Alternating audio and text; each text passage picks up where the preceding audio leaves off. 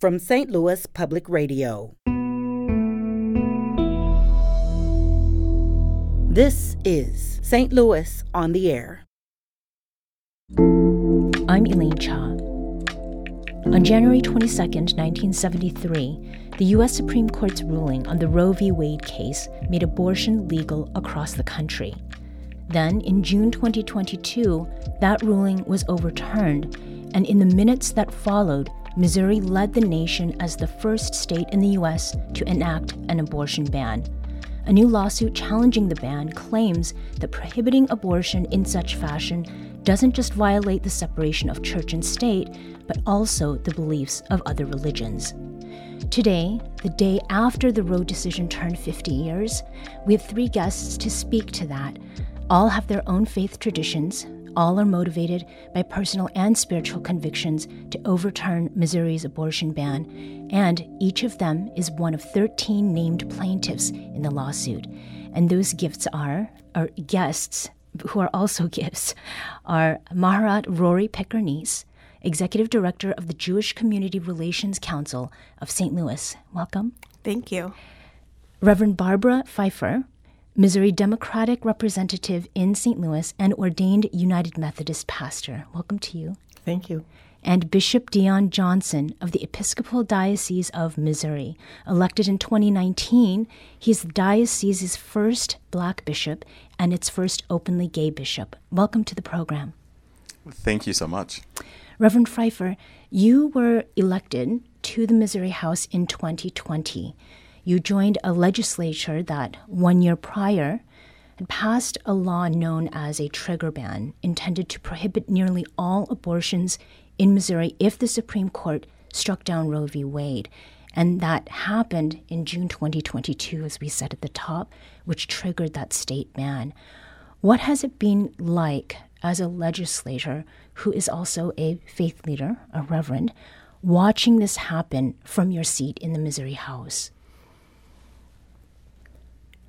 It's been distressing.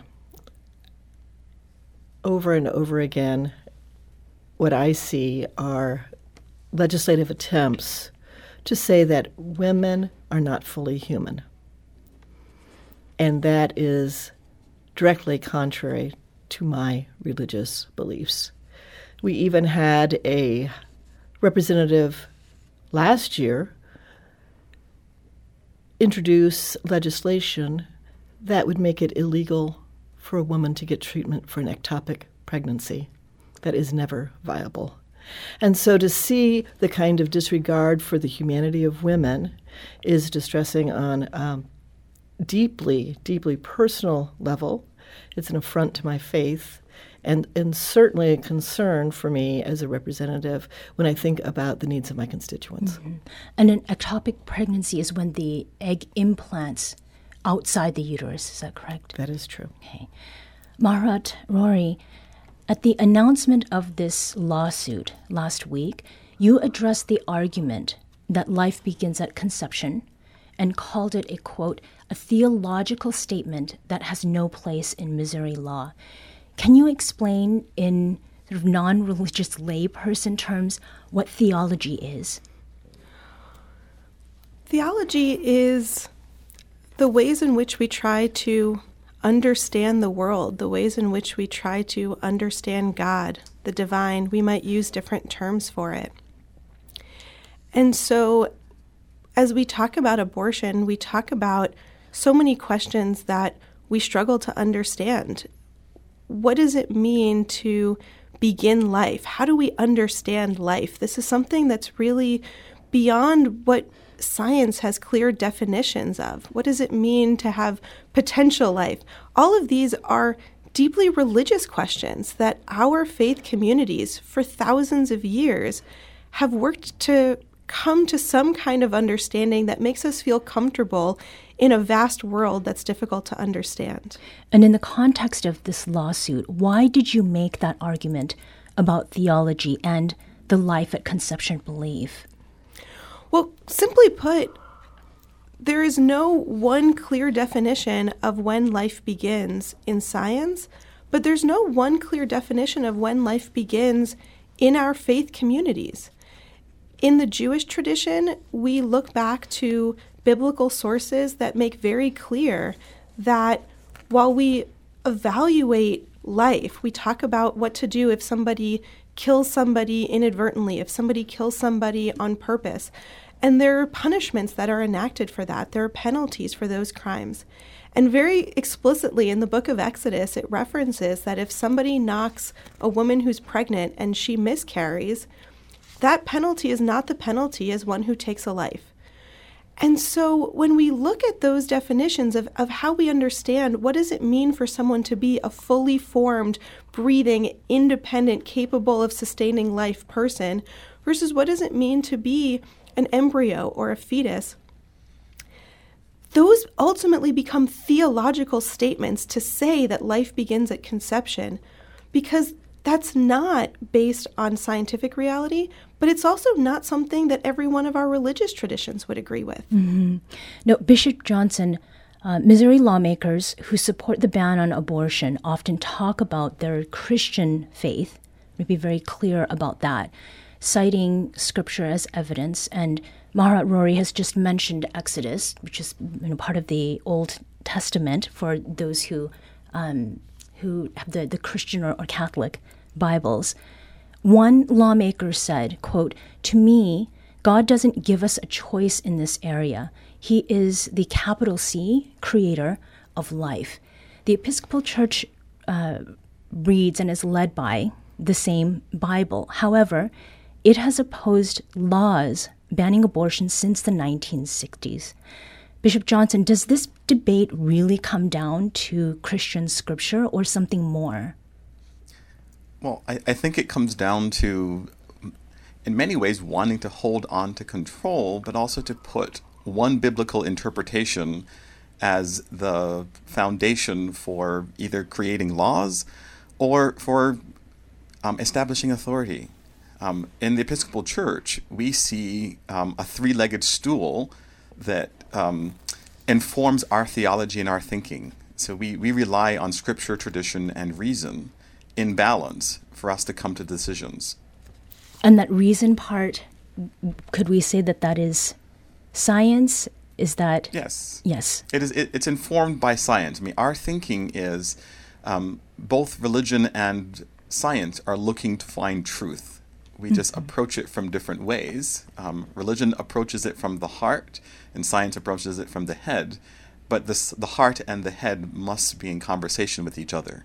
Bishop, can you provide a similarly layperson friendly description of doctrine the way um, Maharat Rori did with doctrine, or I'm sorry, with theology?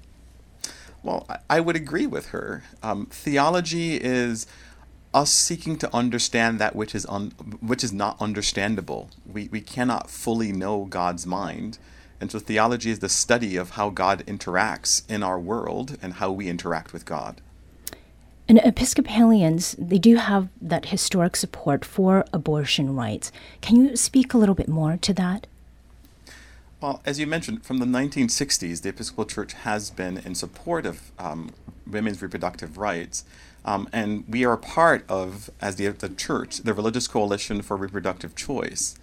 Um, because one of the things that binds us together is this thing called the baptismal covenant. It's covenant it's a covenant that we make um, at our baptism, and a part of that is to respect the dignity of every human being. Um, and we see this in many ways as a way of living out that aspect of the covenant in respecting the dignity of those who may become pregnant in making decisions that are best for them and their families. Mm-hmm. Now, Reverend Barbara, um, lawmakers often refer to America as a Christian nation. From your perspectives, are things more complicated than that? Well, of course. and and certainly the founders of our country were very careful not to describe our country in those ways. Mm-hmm. And uh, the Establishment Clause is something that I think is a true gift to our country, uh, saying that every person in our country not only has the right, but actually has the duty to think deeply about what they believe and then how they act that out in their lives. We need to take a quick break, but we'll be back shortly to continue this conversation. This is St. Louis on the Air on St. Louis Public Radio.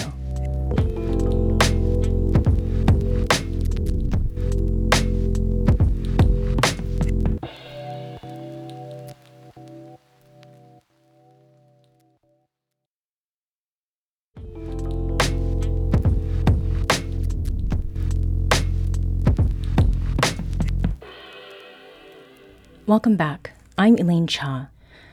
Now, this lawsuit that is being brought, that we're talking about, um, it, it has been brought by the National Women's Law Center and Americans United for Separation of Church and State. Now, the three of you are among 13 plaintiffs, all of whom are faith leaders. Um, why did you decide, Bishop Deon, to be part of this legal challenge? Well, I'm I'm many things, but one of them is I'm an immigrant from a different country. So I've I've called the United States my home, mm-hmm. and in a pluralistic society, one faith, one tradition cannot dictate the terms of how we live our common life over another. Um, and in many ways, this feels as though this has been a co opting of parts of the Christian faith to laud it or hold it over those who may have a different faith understanding or those who may have no faith at all. Mm-hmm. And so, for me as an Episcopalian, um, as a faithful follower of Jesus, we believe that the Bible is a story of our salvation through God's grace and not the literal word of God. Um, we also believe in human agency.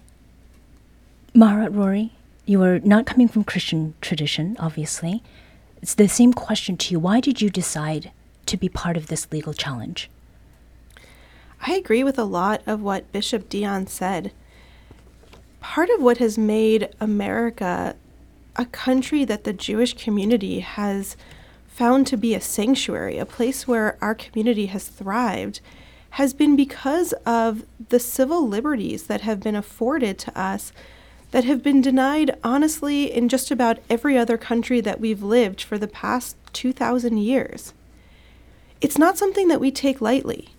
And so it's incredibly important for us that, for me, being part of this lawsuit is not about wanting to see Jewish law reflected in the statute. It's about saying that anytime any of our religions can try to dictate law for all people, it becomes dangerous for all of us, but particularly for those of us who are in minority communities.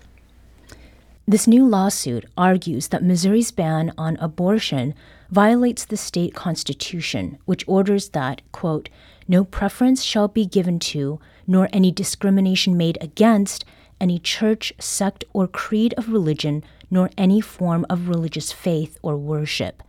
Now, this lawsuit is arguing that by banning abortion, it is giving preference to a particular religion, and to prove that, it includes statements made by lawmakers who cited their religion as they voted for the trigger ban in 2019, like this remark at the time from Representative Kathryn Swan.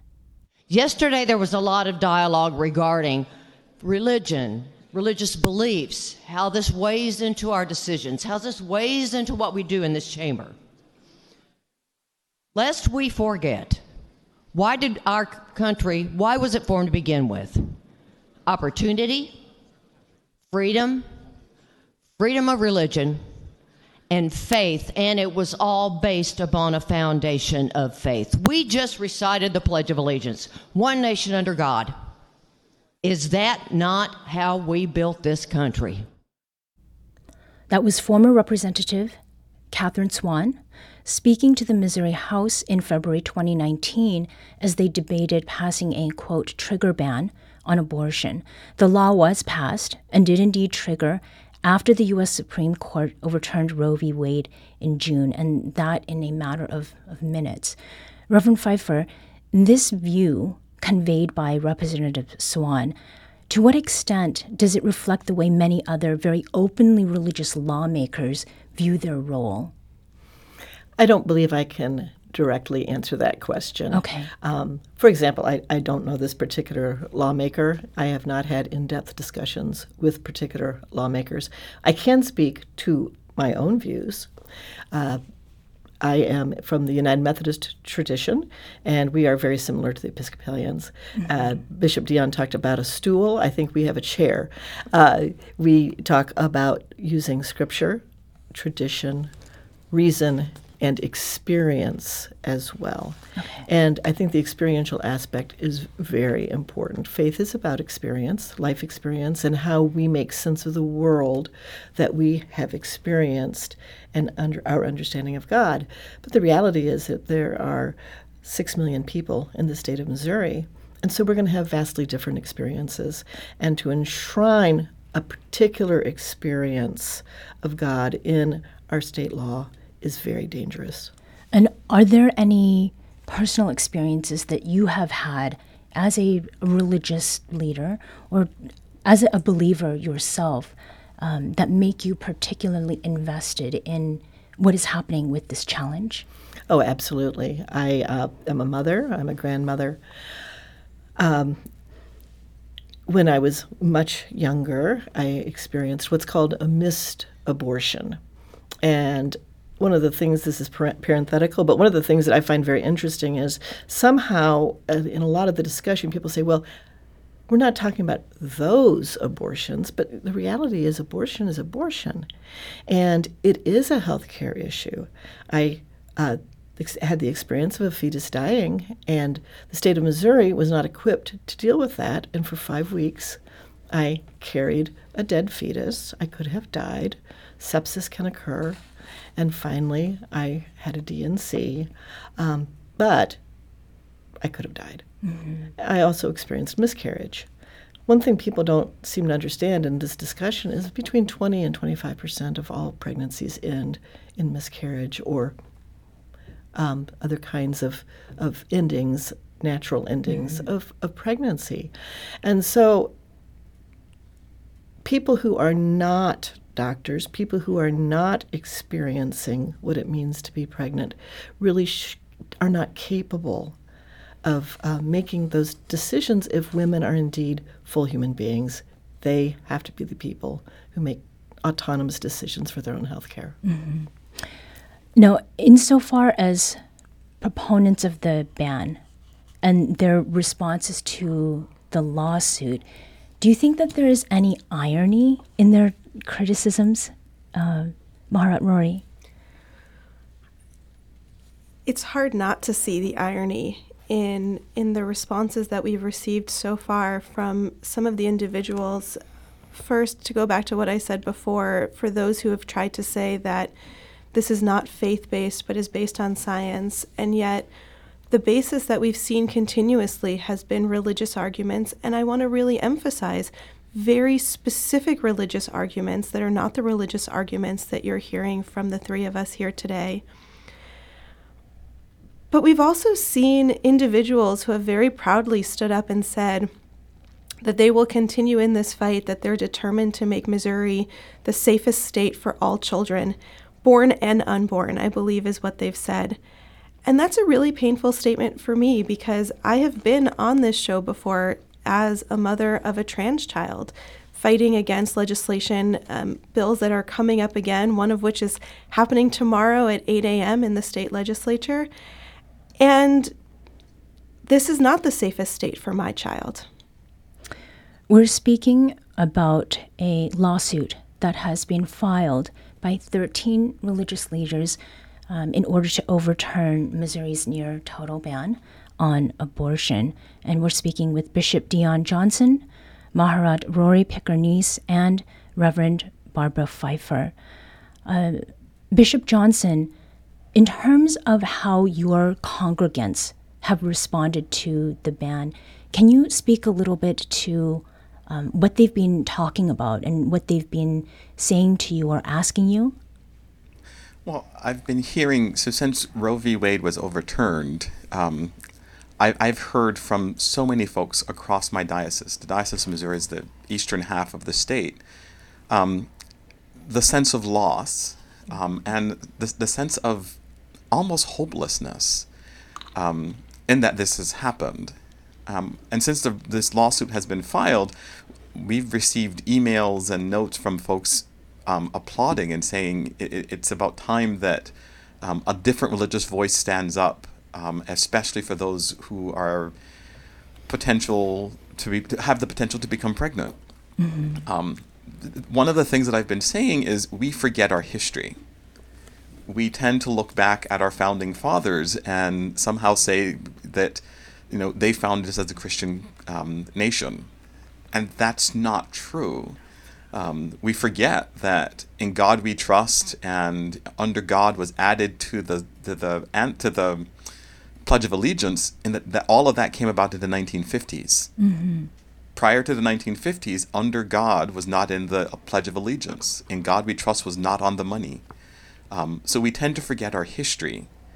Um, the other irony in all of this is that most of those founding fathers were Episcopalian. and they were very clear that they had to be, in Jefferson's word, a wall between the church and the state because they fled religious tyranny from England do did adherents within um, your larger community, uh, Reverend Barbara, um, do they think of what is happening now as something that is a, a new attack? Um, is it a, a, new sort of development in the way that um, law and society is responding you know, in a particular moment in time when there is polarization politically? Again, I am I'm reluctant to speak for everybody. Oh, of I, course. I, I am very happy to speak for myself. And yes, I as as a person of faith, I am very concerned about this. And we can see that there's a lot of legislation already in the state of Missouri that would uh, penalize people who experience abortion um, and have felony charges for murder. Mm-hmm. Um, that has been there have been rumblings of that in the past, but we're we're seeing this come to the forefront. It's very dangerous. Now there have been some official reactions to the lawsuit. To bring it back to that point, last week Missouri Attorney General Andrew Bailey basically said this law this trigger ban on abortion isn't about religion. He said, quote, I want Missouri to be the safest state in the nation for children, and that includes unborn children. And Mara, Rori, you mentioned that earlier. Republican Rep- Representative Caleb Rowden, who represents Boone County, that's uh, in Columbia, I, I believe is part of that, called the lawsuit, quote, foolish, and said legislators were acting on the belief that life is precious and should be treated as such. How do you respond to, to that? I don't know if I'm qualified to have an official response. I want to be careful in how I tread around it, but I do want to say that I think I I think that the others who are joining with me would agree that none of us are saying that life is not precious. We absolutely believe that life is precious. And we believe that to truly honor life is to recognize the fullness of what that means of how somebody lives their life. That to force somebody, my heart just breaks every time I've heard Reverend Barbara's story. To force somebody to carry a dead fetus for five weeks is not about the sanctity of life. Mm-hmm. To force somebody into a situation that is unhealthy for them, that endangers their life, that endangers them, whether it is physically, mentally, emotionally, spiritually, that does not honor the sanctity of life. And so, for me, as we go forward with this lawsuit and ask Missouri to recognize the diversity of the people who are represented in this state, that is us saying that we too are honoring the sanctity of life, and that to truly honor all people is to give them authority over their bodies to know that the choices that they make, whether it's in consultation with their spiritual leaders, in consultation with medical professionals, that they know what is best for them in their lives. So, the term choice is something that I'm interested in hearing from each of you about. Um, we'll start with you, Bishop Johnson. Uh, Bishop Deon. Yes. When it comes to, you know, pro pro choice as a label that might be applied to any one of you, how does that miss nuance? Well, one of the misconceptions is that pro choice means pro abortion. And that is not necessarily the case. Um, I mean, we cannot claim that human life is sacred and continue to be a state that has the death penalty that takes life. We can't claim to be a state where life is sacred and we don't equip mothers and young children with the things like neonatal care and pre-kindergarten and you know all the things to sustain said life. Um, so pro-choice means that we are seeing all life as being sacred, and sometimes that allows for abortions, and that might necessitate necessitate that the decision for an abortion might be for the greater good. Um, I mean, our church acknowledges that there will be loss whenever the decision is made to have an abortion. But it also acknowledges that there will be circumstances where that loss may be for the greater good. Mm-hmm. Um, so, pro choice and looking at the sacredness of life aren't incompatible. Um, we see being pro choice as recognizing that all human life is sacred. There's a saying I remember pastors repeating a whole lot when I was a, a teen and young adult um, and part of a you know Protestant church community, um, and it was "be in the world, but not of the world." Is that a refrain that is familiar to any of you? Reverend Barbara, you're you're nodding. Um, how does that sit with you in the context of the in real world realities that accompany abortion?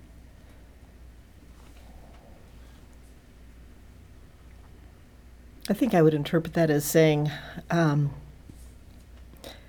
every every human being has a responsibility to think deeply about what's most important to them.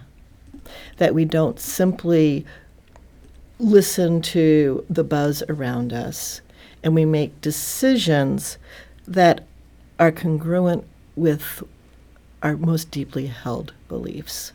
And so for me, to be in the world and not of the world, is to say that only women are equipped to make decisions about their bodily autonomy. If women are truly created in the image of God, if God breathed into life human beings, scripturally we certainly have a definition then of humans as being created and beginning life at breath. And starting from there, sentient, autonomous human beings, all of us, women and men, need to be able to make decisions for our own selves about our bodies. Maharat Rori, what has it been like to be in uh, in community with other um, other people of faith, other Jewish people, um, and having them consider abortion from an expressly spiritual and not just religious place. I'm not sure if we would always make the distinction between the religious and the spiritual in that sense, but in my experience, when somebody comes to a faith leader, when somebody comes to their rabbi to talk about that process of considering an abortion, they're looking for what our ancient tradition has to offer by ways of wisdom and by ways of comfort. How do we understand our responsibilities? What's the greater truth, the greater experience, the greater reason to use some of the terms that some of my colleagues here have referenced, that we can access to help us during what for many is not a simple time. And so I think it's important to really emphasize, as I think I'm hearing all my colleagues say also, that for many of us who are spiritual leaders in this, who are religious leaders and faith leaders, it's not something that we talk about lightly. I don't think that joining this lawsuit was a simple thing to do. And I don't think that this lawsuit is reflective of the different ways that each of us would counsel somebody, would talk to somebody, would advise, would would comfort, would any of the things that we would do as faith leaders. But what we're fundamentally saying is is that when one religious view is enshrined into law, it undermines the freedoms that all of us have, and it threatens the democracy that we all benefit from. Maharat Rori Picker-Neiss is Executive Director of the Jewish Community Relations Council of St. Louis. Reverend Barbara Phifer is Missouri Democratic Representative in St. Louis and ordained United Methodist pastor, and Bishop Deon Johnson is a bishop with the Episcopal Diocese of Missouri. Thank you all so much for speaking with us today about the, the lawsuit to challenge Missouri's um, near total ban on abortion.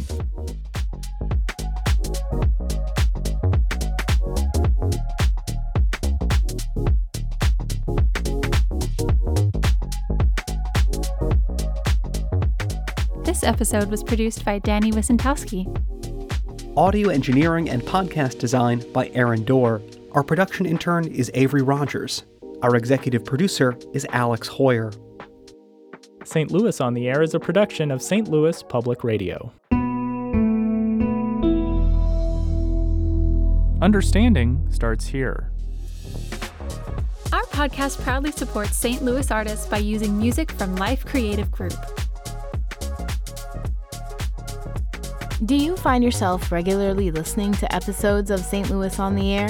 Suggest us to a friend you think might enjoy our conversations and leave us a review and rating on Apple Podcasts on the App Store. It's the simplest way to help people discover our show. Thank you. St. Louis Public Radio is a member supported service of the University of Missouri St. Louis.